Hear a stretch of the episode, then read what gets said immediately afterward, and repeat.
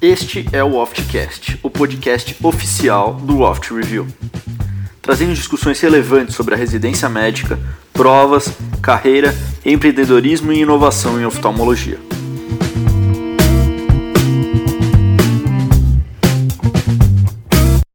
Hello, everybody. Welcome. This is Oftcast. My name is Tomás Minelli. I'm your host, together with Dr. Bernardo Moraes and Dr. Daniel Costa. This is our first episode in English, and we are extremely happy and fortunate to have here with us the renowned Dr. Ike Ahmed. Dr. Ike is recognized as the most experienced surgeon in anterior segment complex cases in the world and has contributed and still contributes a lot to ophthalmology and more specifically to glaucoma. Thank you very much for participation in our podcast, Dr. Ike. We are really happy to have you here, sir. Thomas, thank you very much for, for inviting me here. Uh, it's an honor to be here, and especially an honor to have um, also uh, two of our recently graduating fellows, uh, both Tissi and Rodolfo, and also congratulations to you, Thomas and uh, Bernard and Danielle, for all the work you're doing for uh, this podcast, and congratulations as residents. Thank you, sir. Our guests are two Brazilian ophthalmologists who are returning from fellowship in Canada and are eager to bring new insight and contribute to with new technology in, in the glaucoma field in our country. First, we have Dr. Tiziana Di Francesco. Tiziana did her residency training in ophthalmology at Hospital Leira de Andrade and has just finished her fellowship at the University of Toronto with Dr. Ike. Welcome, Dr. Tiziana. Thank you very much for your presence. Thank you so much for the invitation. And our other guest is Dr. Rodolfo Takaishi, who did his residency at University of São Paulo and fellowship with Dr. Paul Harasymowycz at University of Montreal. And as a recurring guest in our podcast, you probably heard him before with us in other episodes. So welcome again, Dr. Rodolfo. Thank you for being with us today. Thank you, Thomas. Thank you for indicate for the invitation. Well, thank you all for accepting the invitation. And today we're going to talk about microinvasive glaucoma surgery, also known as MIGS. Rodolfo, I'd like to ask you to start the discussion regarding the concepts of MIGS, if you please. Hi, everyone. Thank you, Thomas, for your kind introduction. During my fellowship in Canada, I've been in touch with some of those so called MIGS, which is a new class of glaucoma procedures termed microinvasive glaucoma surgery. It has emerged as a novel surgical treatment option for glaucoma, some of them using devices. They came with the concept to cause as little trauma as possible to the eye tissue, avoiding conjunctival scarring and providing a more safe profile and more predictable results. The delicate ab-interno approach through a clear corneal incision makes this class of surgery very different from the conjunctival-based conventional glaucoma surgery in terms of postoperative follow-up and patient experience. Perfect, Rodolfo. Uh, thank you very much. Dr. Tiziana, could you enlighten us briefly about the background and history of MIGS? Thomas, I think it's great that we understand the history behind the implementation of MIGS. As we know, the traditional glaucoma surgery as trabeculectomy and glaucoma drainage device implantation remains the most commonly performed surgical procedures for the treatment of glaucoma. These procedures are known to be very effective in reducing IOP, but still presenting with fairly high rates of complication. And with that in mind, this new class of less invasive glaucoma procedures has gained interest and popularity over the past few years due to their extremely high safety profile. But of course, new choices bring new challenges, and ophthalmologists will have to find a balance between the lower risk profile of MIGS procedures against the proven efficacy of traditional glaucoma surgeries. Uh, I will also add that, in my perspective, those trabecular devices are not deemed to be a replacement for the conventional surgery. They are a new class of surgeries that fills the gap between medication treatment and more invasive surgeries, such as trabeculectomy or glaucoma drainage devices. They have distinct indications and are used earlier in the glaucoma treatment algorithm. I agree, and it's also an opportunity to reduce glaucoma medications or even eliminate them, providing a better quality of life to our glaucoma patients. And uh, we can we typically combine these MIGS procedures with cataract surgery, but, but some of them we can also perform as a standalone procedure. And just remembering that MIGS are classified according to the drainage pathway. That can be via Schlemm's canal, targeting trabecular outflow via suprachoroidal space through the uveoscleral pathway and subconjunctival space by creating an alternative outflow pathway for the aqueous humor.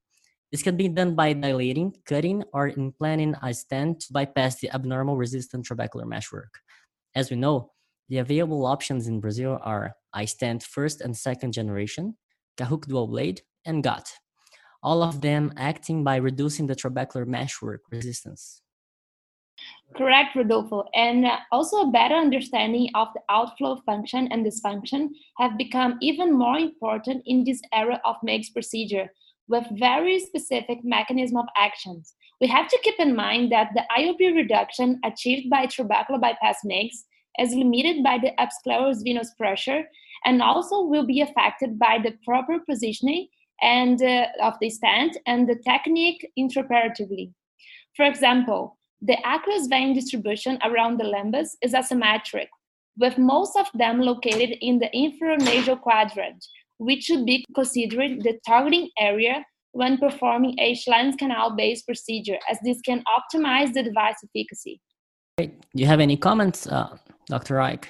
Yeah, I, I, mean, I think uh, TC Rodolfo just summarized it so beautifully. We have to remember, you know, now we see MIGS talked about everywhere, but at one point there was really no MIGS options, and our patients had medications, right? A lot of medications, and we had traditional surgery. And that gap that exists between those patients that are, you know, on medications and control versus those that need major surgery, I mean, it was a large gap.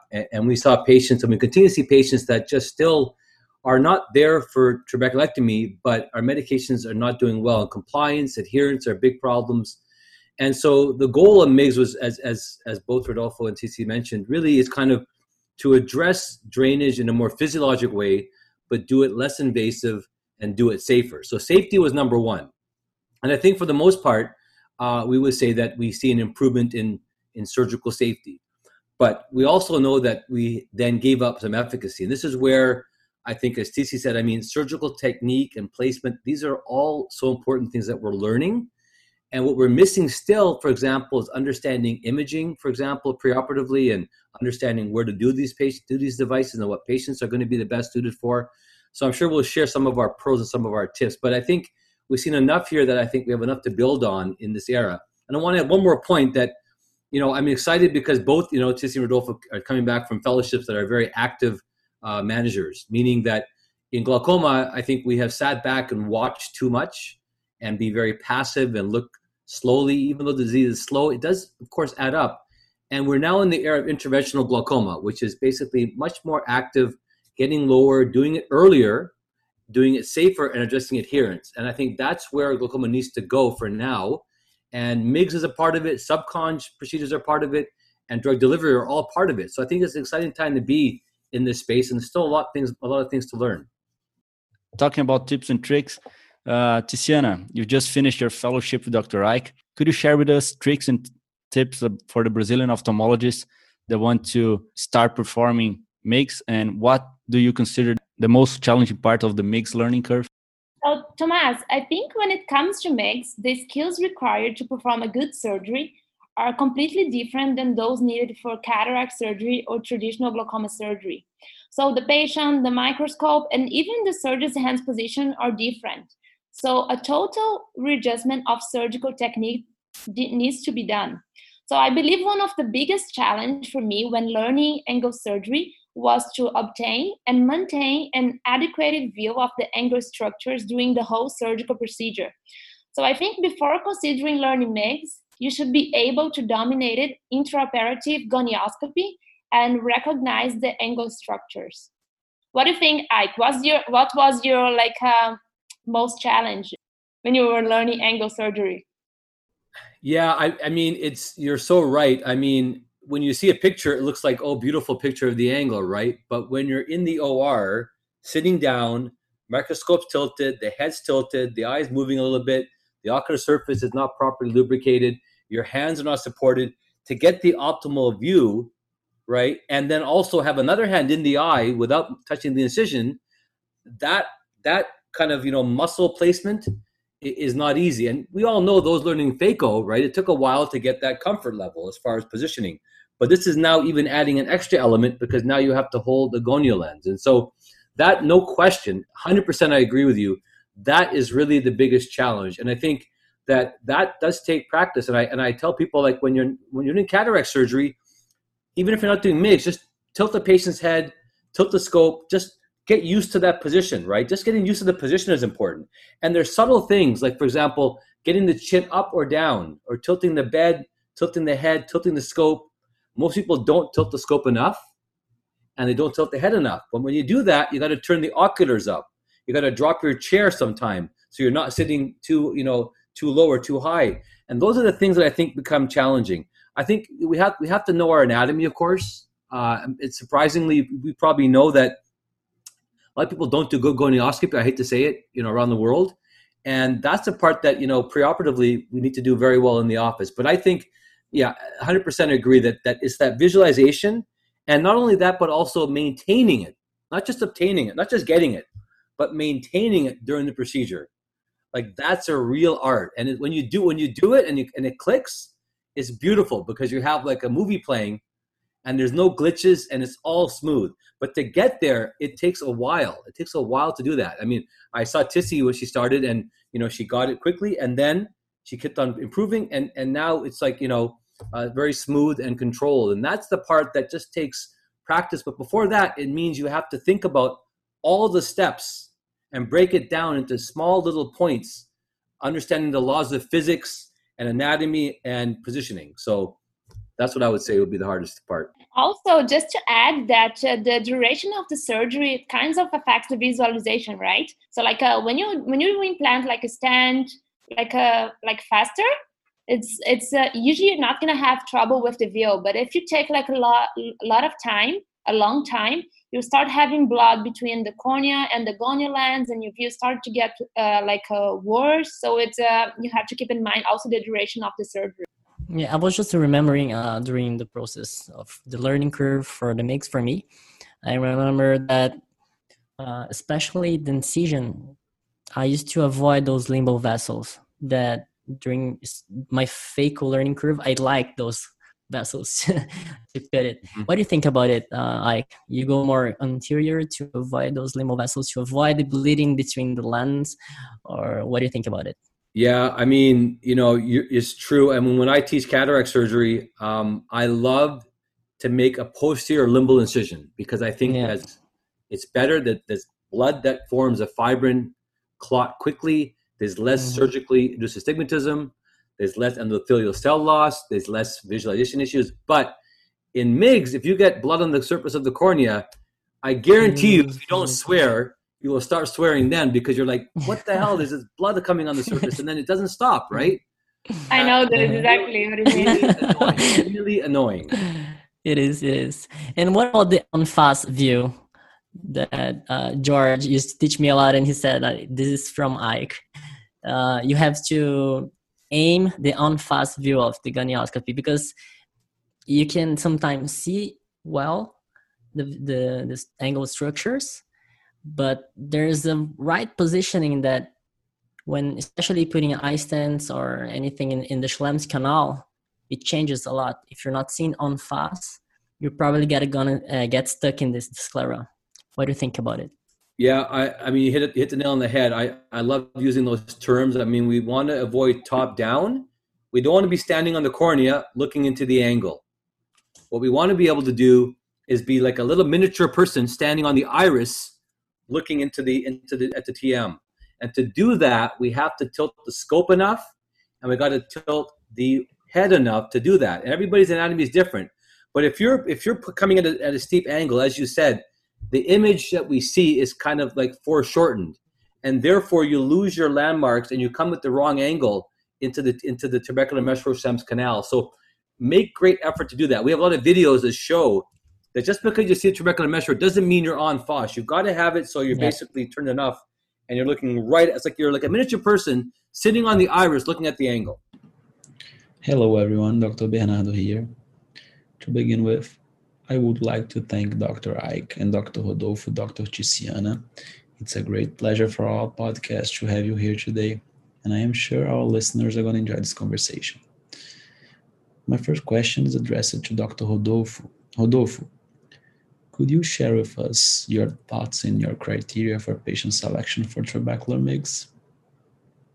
Uh, great, Bernardo. Patient selection uh, for MIGS. This is a great question, especially for those who are starting MIGS surgery. It is of great value to keep in mind the on label indications. For example, the iStent trabecular microbypass. It is indicated for use in conjunction with cataract surgery in adult patients with mild to moderate open angle glaucoma, currently treated with ocular hypotensive medication. These include primary open angle glaucoma, pseudo-X, and pigment dispersion glaucoma, and steroid-induced glaucoma. The main contraindications are those cases that you do not expect the stent to work, such as angle closure glaucoma, and in patients with retrobulbar tumor, thyroid eye disease, Sturge-Weber syndrome, or any other type of condition that may cause elevated episcleral venous pressure. For GAT, the indications are open angle glaucoma, combined or not with cataract surgery, and great outcomes were documented with this technique in young patients with secondary glaucoma, such as uveitic glaucoma. And it is especially important to note that the bleeding after the GAT procedure is something to put into consideration, and I would not recommend it for patients using anticoagulants. Uh, Ike, when do you think it is the best moment to indicate mixed procedure in your patients? So I, I, think we should first of all differentiate the patient who is glaucoma who is going to cataract surgery versus the standalone. So, in my opinion, any patient who has glaucoma or is on eye drops for glaucoma, if they're having cataract surgery and they don't need a trabeculectomy, okay, which means they're not progressing aggressively or they don't need a pressure of eight or they're not, you know, uh, with very advanced glaucoma, then I think that person is a candidate for MIGS. I mean, I think why not when you have a greater chance to get patients on less medications when they're already in the eye is worth something to consider. Now, we can debate what mixed procedure because some mixed procedures may delay the recovery of cataract surgery because of bleeding. That's one of the differences with some of the stents versus the cutting procedures. But in general, I think I think about it all the time. I mean, I think it's a waste, in my opinion, not to consider it. Now, we do it all the time? No. It's like astigmatism, right? If you have astigmatism and you're doing cataract surgery, at least think about a toric lens right? You have one time to do it when you're in the eye. Think about it. Do you do it for everybody? No. Maybe they have a small amount of astigmatism, you don't. If they have three drops of astigmatism, why not do a toric lens and debulk their astigmatism? Same thing with MIGS and glaucoma surgery. I don't think that trabeculectomy and cataract surgery go well together. Uh, I mean, phacoemulsification, great procedure, so nice, quick recovery. Trabeculectomy is the opposite. Uh, phacoemulsification, blood aqueous disruption for four or five months, not not good for developing bleb. So I avoid try to avoid phaco uh, if I can, but I think phaco MIGS is good synergy. Now, Rodolfo also spoke nicely about some of the standalone patients. These are patients who don't need cataract surgery. Now, here, I think particularly younger patients, uveitic patients with open angles and, not, and no synechia present, or if they do, not, not extensively, I think are show good, very good results. We see some surprisingly good results in those patients. Obviously, congenital glaucoma this is our go-to. But congenital glaucoma and juvenile glaucoma is a spectrum in some ways. And I think those patients presenting with juvenile glaucoma have some elements of some developmental issues. And that's where I think doing an otomy, GAT, for example, or something like this, or KDB, I think we see some better results. Patients who are older, who you know are not doing well with drops, and they're pseudophakic or they don't have a cataract, and we want to maybe get them on less drops. This is also an option for patients, although I will say that the success rate in my hands in older patients, I don't think is as good as younger patients. So that's where we're still trying to figure out. We have some wins and we have some ones that don't do so well, I think, in that group. But that's generally where I see uh, I see MIGS, and I think combination versus standalone. I would just ask another question. Uh, do you think that the mechanism uh, of the GAT procedure is just trabecular uh, pathway? I do think there's another mechanism like the vascular pathway. Well, I, I think I, I actually think, especially with GAT because we've got a suture that's circumferentially passed and then pulled uh, in, a, in a centripetal fashion. I think that there's some traction at the uh, at the ciliary body insertion, and we likely perhaps maybe also seeing uh, some you know small little micro disinsertions of the ciliary body that may result and enhance uveoscleral outflow. This has been shown now in some of the imaging and some studies as well. That may be also one other part of the mechanism in terms of what's happening in this space. Remember, the anatomy shows that the canal and the supraciliary space are very close, right? Sometimes even when we see the suture, when we pass it in GAT, it actually ends up in the suprachoroidal space. So the space is very close, and you actually, I think there is likely some continuity that may occur, and this may explain, for example, in some patients why we see some low pressures, particularly early on. Yeah, makes sense. So, Dr. Ike, you just mentioned patient age, but are there any other preoperative data that could predict good outcome after mixed surgery, such as a good response after SLT when considering to do a trabecular MIGS? We've looked at this a lot and we haven't found any good signal except for elevated pressure. Um, the higher the pressure, we see we see a better response, but this is true for most procedures in glaucoma, right? The higher the pressure, we have a ceiling of core or floor effect in terms of episcleral venous resistance, as Tissy mentioned earlier. So the higher the pressure, the more you get a chance to get down to that floor. Um, SLT response is interesting. Uh, SLT does people respond well to, to trabeculoplasty in general. Um, that implies that there's still good distal outflow function. It makes theoretical sense. To prove it, it's a, it's a hard one. And any data I've seen out there, I can I don't think it's well controlled. Now, does it mean that if someone has has had SLT and didn't work, would I not do it? I don't think so. I would still try it. There's some data to say maybe with previous uh, other trabeculoplasty like ALT, maybe the results may not be as good because perhaps there's some scarring. This is again debatable. And then finally, some people have talked about using pilocarpine. Use pilocarpine before. If the patient responds very well, this implies that the uh, conventional outflow system has potential and maybe consider it. Again, practically speaking, it's not so easy to do. Uh, some people do like to look at it, but I, I, don't find it really is practically useful to do that. So that's kind of been my impression. Like I said, the biggest the biggest factor for success in my experience and others has been that secondary juvenile open-angle glaucoma. Right, that's the one where it should be the first thing to think about, and certainly avoid doing a bleb in those patients. Even when the pressure is high, they can respond quite well.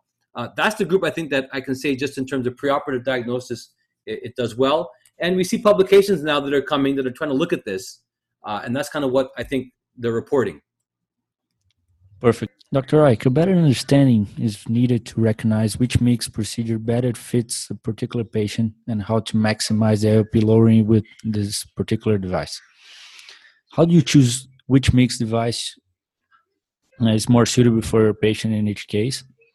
And do you think in the future we'll be able to customize this device selection? Yeah, I mean, Tomas, you you make a great point. I mean, we have to get toward more personalized, individualized, customized, any any word that you want to use in that category, uh, medicine, right? And I think, you know, we're still kind of developing this algorithm. One thing I will say, like I said earlier, that when I'm doing cataract surgery, I don't want to have a longer recovery and more risk of bleeding, other issues. So I do like, I admit, using stenting approaches. Now I know there's cost issues, of course, which maybe maybe we'll talk about later um, and and that's something that is of course a challenge. But in terms of putting that aside, that really has good synergy uh, with cataract surgery, and I think it's a, it's a reasonable option. Uh, on the other hand, standalone procedures we have to be aggressive, and that's where I think using more real estate by doing a GAT procedure uh, is maybe more appropriate to, in order to potentially get more pressure lowering because we have more access to the collector system in doing it that way. And then finally, although we do confuse some of the subcons procedures as MIGs. I don't like to call them MIGs because really, when you're doing a subcons procedure, it's not really the same as doing a trabecular procedure. I, I've called them subconjunctival MIGs. Uh, I've tried to think of the right word. Maybe maybe Brazilians can think of the right word in that category. But those procedures do have a fair amount of potency, and, and those patients, uh, I think, you know, who need a bleb, uh, they have, you know, I think a, a good opportunity to do it in a less invasive way. So I look at I look at the, I look at in that category: combination or standalone, and stenting versus cutting versus doing bleb procedures, and look at it that way. And I think honestly, I mean, I've been doing MIGS for for a number of years, and I still, as TC, you know, we're still kind of playing around with what what works, what doesn't. And I think, you know, I think the ability though for anybody who's listening, I think just getting getting experience with any mixed procedures will at least open the door to have you know an ability to provide for these patients who need uh, you know, another option other than medications or trabeculectomy. All right. Uh, TC, here in Brazil, the GAT procedure using Prolene is the most popular mixed, given its lower cost and its fairly good applicability. What are the most important tips to consider when performing a GAT procedure? So, uh, I, believe that incisions play an important role in mixed procedures and should be directional towards the targeted angle. It is also important, as we mentioned before, to avoid placing the incisions too posterior to avoid hitting the limbal vessels that could result in blood between the gonial lens and the cornea that will decrease the quality of your view during the surgery. I also think that spatial attention should be paid when performing a goniotomy that should be in a proper size and a proper location. Also, when we are inserting the Prolene suture through the Schlemm's canal, we need to pay attention uh, to some signs of wrong tracking such as when the Prolene suture is going to the suprachoroidal space. And we usually recognize this as we stop feeling the resistance when we're like inserting the suture. And also the patient start to feel strong pain when the when the suture is going to the suprachoroidal space. And one point that is very important to mention is that uh, by the end of the surgery, we usually leave we usually leave some viscoelastic into the anterior chamber, some cohesive viscoelastic, to keep the IOP on mid mid 20s to avoid any early uh, post-op hyphema. So we don't mind to have the IOP in mid 20s. It's not what we want, like it's not the result that we want, but we prefer to have this in the early post-op to avoid bleeding. Great points. Uh, Rodolfo, do you have any tips uh, to add or Ike? Uh, yeah, I mean, I think you've covered it really well. I I I love the uh, concept of just planning your incisions, right? I think that's so important. I would add a couple of things. I think, um, first of all, I think you're right. I mean, bleeding can be one of the biggest disappointments during the surgery, right? So, number one, keep the bed in reverse Trendelenburg, right? Put the head up above the patient's heart. This reduces the venous return. Try to keep the blood pressure under control right beforehand. And I think I agree with uh, with Rodolfo said as well. Like I don't like to do patients who are on antiplatelets or anticoagulants. I think this to me is a relative contraindication because it can really be a problem both during and after surgery. I think the second point is anesthesia. So I pretty well do topical anesthesia for most things. Uh, I do like the ability for the patient to assist me a bit, but if you're worried or the patient's really uncooperative, you can consider doing uh, some sort of other anesthesia. But be careful not to create any subconj hemorrhage, right? You know, so this is where we have to be careful in terms of whether you do a peribulbar or retrobulbar or whatever technique you use. But generally speaking, it's not a painful procedure. You could use some intracameral lidocaine and do it that way. The other thing is when do you do it? If you're doing cataract surgery, uh, when do you do the procedure? And I like to do it before phaco. I know this sounds a bit controversial because people will feel that, oh my God, how can I do the phaco when there's going to be blood everywhere? Well, number one, whenever we do procedures like in the angle, please make sure you use enough viscoelastic. Sometimes we do have to open another viscoelastic up. Uh, and that's just the reality of it because otherwise, dealing with a soft eye, you got bleeding, it's a problem.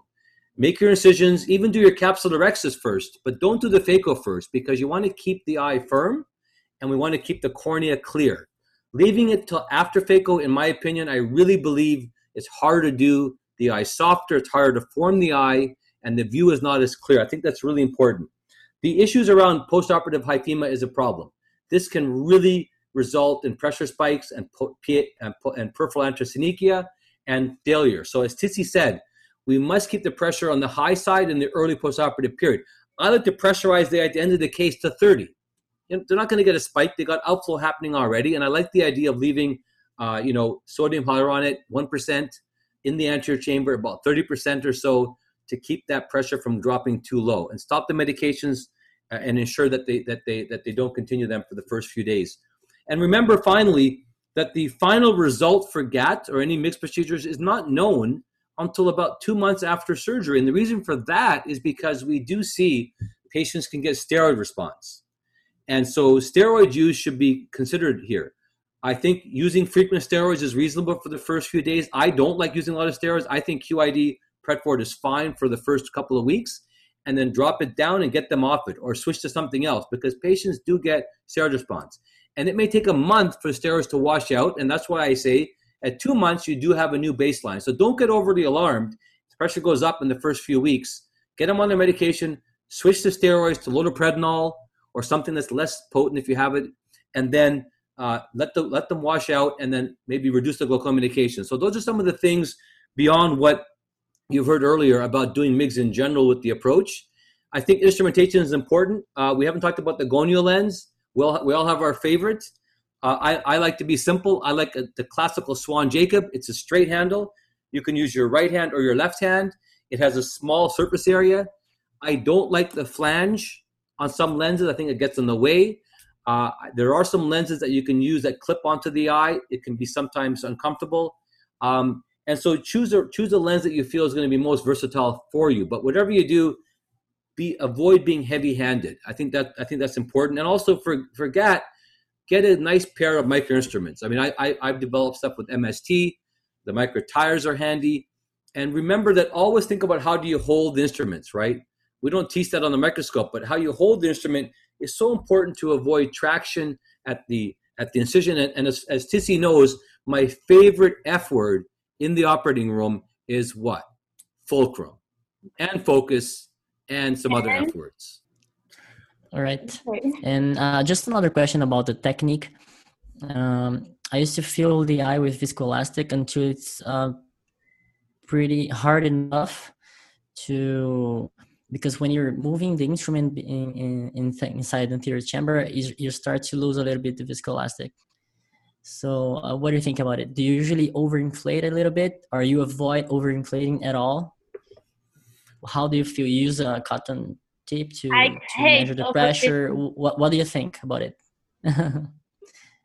well, I think I, Brazil, we're gonna not I, I understand. I understand overfilling. I mean, you know, I mean, I would avoid doing too much, but I think your point is well taken. That if your pressure is going to drop because you're pressing on the incision, which you shouldn't, then of course it can happen. But if you're learning, I agree. I think you want to make sure that you have enough so that way when you burp it out, you still have some there and add, and add some if you need to as well. And I think I think that's the important point. Now, sometimes if you overfill the anterior chamber, however, depending on the viscoelastic, we collapse the canal. Collapse the, the canal. And sometimes yes. it can be hard to get in. But in but that's mm-hmm. that's for that's for example for stenting.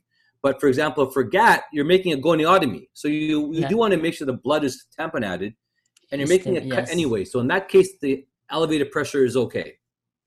Mm-hmm. And also, just one comment. I think when we're using like uh, viscoelastic during the um, MIGS procedure, we have to keep in mind that if you're having blood like uh, in uh, the area that we're working, when we when we inject the viscoelastic, we have to push the blood away from the area that we are working, not just to inject the viscoelastic uh, like uh, without thinking. Yeah, great point. Uh, to see Rodolfo, good. What are your thoughts about performing 180 or 360 GAT? And uh, if you if you decided to do 180 GAT, do you do you rather go superiorly or inferiorly? And what was your approach uh, at Montreal in your fellowship? Hey, TC, this is a tricky question. It is understandable that performing a 360 GAT would be more effective, thinking that the more TM you open, the more reduction in IOP you would get. But it's also true that the more tissue you destroy, the more inflammation you get. And usually in, in Montreal, we used to do one, 180 degrees inferiorly. Yeah, and uh, as I said, the hyphema is a common finding during the post-op period. And performing 180 degrees, you might have uh, less chance to have a massive bleeding, right? Yes, I agree. And remembering what Tissy said, most of the collector channels are infranasally. So performing a trabeculotomy 180 inferiorly, you would already recruit that area. And it is questionable if it is worth to add an additional 180 superior goniotomy, which you would double the area of TM destruction and probably not give twice as much as uh, IOP reduction. Yeah, and another point for discussion is that uh, oftentimes we see PAS formation, peripheral anterior synechiae, after the GAT procedure. And if you perform 360 degrees and you develop synechiae, you can compromise the whole drainage system. So you have to keep in mind that. Yeah, this is true. And also, if you save 180 degrees of trabecular meshwork, you may have the possibility to go into the OR again and complete the goniotomy in the future. Um, Ike, now a question for you. Is there any specific case you would prefer to perform a 360 GAT? Yeah, I mean, this is a really good topic, and we probably need more data, and we are studying it. Um, I think, for example, in pediatric uh, and you know young patients, uh, I I just go 360. I just feel, you know what, I think I want to get the entire angle open, and that's going to be my convention. On the other hand, maybe some you know older patients, um, I, I, I feel like 180 degrees is reasonable. But let's remember a couple of things. Basic science work from Rosenquist and Grant and others have shown that once you get past four clock hours of trabeculotomy, the resistance plateaus, meaning that once you get past that, the resistance is going to be within the distal outflow system and you don't get much lowering of resistance. That's the first thing. Second thing is that, as, as Tissy said, aqueous venous distribution is asymmetrical, right? It's not the same all the way around. And so we have to remember that this is typically most commonly found in the infranasal quadrant and in the inferior quadrants and the nas- and that's that's basically where most of them are. And then finally, when we do have bleeding and it ends up settling in the inferior angle, and you do an inferior GAT or otomy, then that compromises your angle. And this is part of the challenge. So if I, am doing 180 in most of our GATs, unless it's a again a congenital or pediatric case, what I think the ideal is basically to start infranasally and go superiorly. Okay, so basically you end up going from the infranasal quadrant all the way to supratemporal quadrant. That, that allows you to still access infranasally where the where the majority of aqueous veins are, but it leaves enough of the angle open superiorly. If there's bleeding, you still have the otomy that's still done superiorly rather than going 180 superiorly where you don't access the inferior angle, I like to kind of cheat a bit and go a little bit like off axis, you know, and that that still gives me 180, but it's 180 more toward the infranasal supratemporal side, uh, super, you know, and that basically I think allows both. And I think that um, there is certainly in my hands less bleeding uh, in in patients who are older, and we'll see. But I think the results seem to be somewhat similar from what we've seen. We we still have to do more uh, studies on this but we're actively studying this right now. And, I, and my Japanese colleagues, my colleagues from Europe, and also from the US and, and Canada are kind of showing this. Uh, and so this is where I, I think we just need more more information. But there's definitely an advantage, as you said earlier, with just less bleeding. Which, believe me, bleeding in the anterior chamber in the first few weeks after surgery can be really annoying and sometimes lead to some significant complications. Yeah. Can I ask you a question? I was just thinking about a case. Uh, actually two cases that I saw active bleeding months after the GAT. And it came like superiorly from uh, ostium, you know, uh, collector, collector channel. It was like a blood reflux. The patient didn't do anything and she kept having this recurrent uh, hyphema after the post-op. I think, do you remember? I think George called you once to, to mm-hmm. chat a little bit about it and I think he did a argon argon laser, but it didn't really work. Uh, the second question is, do you think that if you do a GAT procedure, thinking that you want to avoid a bleb in the patient, uh, and it doesn't work, but afterwards you perform a trabeculectomy or a tube shunt because the patient needs, do you think because we have already done the goniotomy. If we go below the episcleral venous pressure because of the second device, you would increase the chance of uh, reflux? Uh, yeah, I mean, I'll answer the second point first. 100% right. I mean, sometimes you're doing um, a bleb procedure, and during the performance of the bleb procedure, whatever it is, you get bleeding in the angle, and that's something that you know is is a bit of a challenge. But yeah, so I think you know that can happen. You're right. Now, of course, we hope the pressures will stay a bit on the higher side with trabeculectomy. I mean, not not hypotonous, but if it does become hypotonous during surgery or early postoperative, you can get bleeding, and this is a little bit of a complication. You're absolutely right, uh, and that's one of the challenges with doing uh, a large go, large goniotomy or trabeculotomy. Um, uh, as far as far as the first point is, yes, we've seen a few people, not a lot, where they had bleeding. Now, this usually doesn't happen with stenting. That's one of the advantages with stenting. I haven't seen it yet happening with stenting, although theoretically it could. But I've seen it happen with, for example, Kahook dual blade with the GAT procedure, and it can happen with exertion. It can happen with, uh, you know, things like that. So, a couple things. First of all, uh, usually the pressure is controlled, right? That's one reason why they're getting some reflux bleeding because it's probably dropping down. I sometimes use some some topical steroids to to help, and sometimes it can make the pressure a little bit higher, and this can control that. Again, not the best long term option. That's the first thing. Second thing is, yeah, my first approach is to do argon laser or diode 532 laser and target the area where, where the bleeding is. Um, and that's generally what I try doing. But that isn't often enough. So the next step, what I do is I dilate the pupil and I purposely laser the peripheral iris. Why? Because that then develops some PAS to the angle. And I've done that again. It's not common, but we had one case where we did that, and that seemed to work as well. So, you know, I mean, that's basically what what the things you can do. Um, I guess you could also do something outside the eye by cauterizing that aqueous vein if you open up the con, but that's a lot of extra work and manipulation. Uh, fortunately, I just haven't seen a lot of major problems with it for different reasons. Uh, but there have been reports, as you as you as you know, and we've had a couple cases that I've seen that, that we had to manage it that way. Dr. Ike, uh, changing a little bit the top uh, of the topic, now going to more research area. Uh, you were the one of the main investigators of some of the most important MIGS trials like COMPASS and horizon and most of the MIGS trials show modest iop reduction overall uh, due to this high cost how would you justify the implementation of those devices in the ophthalmology practice in brazil i, I am pretty sure you heard you hear this a lot in the i hear it a lot Congress. so as you can as you can imagine i'm always well prepared for that question because it's a good question so first of all I would say again, when we talk about new glaucoma procedures, we talk about MIGS and we talk about subconj MIGS. Subconj MIGS are pretty potent. I know in the, in Brazil you don't have it yet, although I hope that you will soon, both with XEN and PreserFlo. And I'm sure Rodolfo and Tissi will tell you that these these procedures are pretty potent, but they're less invasive, and I think the recovery is faster, and they're very good alternatives to trabeculectomy. So that's basically that part of it. But let's put that aside because I know you're asking about trabecular MIGS procedures. So number one, first point is when we talk about cost effectiveness, it's not just the cost of the device. We have to think about the cost over a longer time horizon, right? When anybody studies, studies health economics, will tell you that simply looking at the cost of surgery does not capture the true cost to the system over time.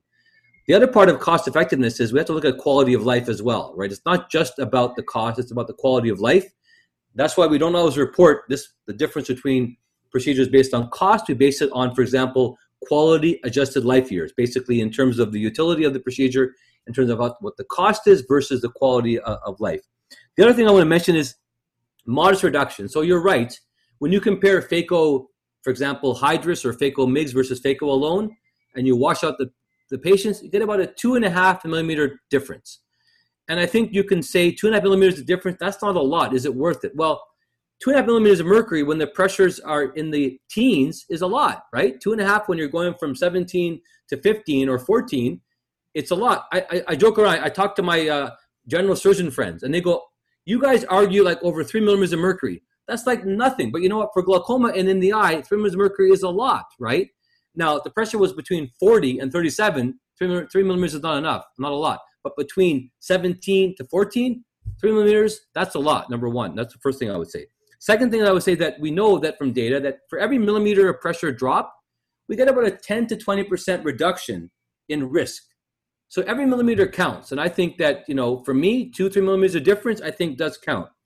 Two other points I want to mention. One, medication free. So there's a greater chance to have patients on less medications than doing phaco alone, for example. This is important. Our patients really value being on less medications. And when we see a difference between 80% medication free with phaco plus MIGS, for example, in the Horizon study, versus 45% or so for phaco alone, to, to our patients, that's a, that's a significant difference on the probability of being on no medication or less medication. I think that's an important value. And then the final thing, which I'm just getting published, I'm ju- I just, I think it'll be published soon, is patients who need to go on to secondary surgical intervention. After three years, if you have phacohydrus versus phaco alone, for example, if you have if you have phaco alone, you have about I think it's about like a four or five percent chance of needing trabeculectomy. If you have phacohydrus, that drops to 0.6 percent. Right, that's like a 90 percent, uh, 90 fold difference between uh, the possibility of having a trabeculectomy. So you can save many patients needing to go on to trabeculectomy if we consider doing phaco MIG. So the value is much more than simply looking at a certain number. And this is where I ask people to look a little deeper in terms of the value over the long run, whether it's because of three, four millimeters differences, whether it's for every millimeter counts, whether it's because we have less medications or whether we have less patients to go on to surgery. We saw this in the light study, SLT study, for example. SLT versus primary therapy, pressures are the same, but zero patients did a trabeculectomy after three years versus 11 in the laser group. There's something about treating pressure on less medications that is valuable. Compliance and IOP fluctuation are probably reasons. So that's what I would say is I think the pushback when people say, well, it's too expensive or is it worth the modest reduction? Obviously, I want more, but so far, I think it's still a pretty good value add when we think about all these factors. Sorry for being so passionate about it. no, no worries. Thank you, sir. Uh, great. Dr. Ike, now something not directly related to glaucoma because the majority of our listeners are medical residents or young ophthalmologists. And as long as you are recognized as one of the greatest surgeons of our time, what are your thoughts and what advices could you give for this young ophthalmologist on developing a successful surgeon mindset? So I think that's a great question, and I think like like a lot of people have shown. I mean, you know, to become a, a great surgeon and to have that mindset is ninety percent attitude and ten percent hands, right? Ninety percent the mindset and the attitude going into it, and the cognitive side of surgery. But what that I mean is thinking it through it means imagining. It means you know uh, visualizing. It means practicing. It means doing all these things to become really good, whether it's training or coaching. These are all valuable things. It means breaking down surgery into very discrete steps. It means thinking about physics, you know, and thinking about mechanical and hand grip and thinking about all these factors are really important. But the mindset question is really important. And this is where it's partly personality, maybe, right? It's like, what can I do for my patient with my hands and intervene earlier in disease to have a better quality of life, right? What can I actually fix that needs to be that is broken where I have technology to fix it? And that mindset, I mean, I don't want to be a cowboy, but I think the ability to again take the treatment out of the patient's hands and provide a surgical approach is important. So you have to obviously love it. You have to obviously love the ability to break down uh, sur- surgery. You have to love using your hands for things. Uh, love thinking about surgery from outside and in. I think these are all important. Using both your hands are important. Um, but I think you're absolutely right. I mean, and in ophthalmology, we have a bit of both, right? We have obviously a lot of surgeons here. We have a lot of medical focused folks. Um, some of the reasons why is confidence. And quite honestly, it's just a matter, again, of just getting habits, good habits, and practicing. So it really is beautiful. Surgery is not for everybody, of course and not for every uh, resident and not for every patient.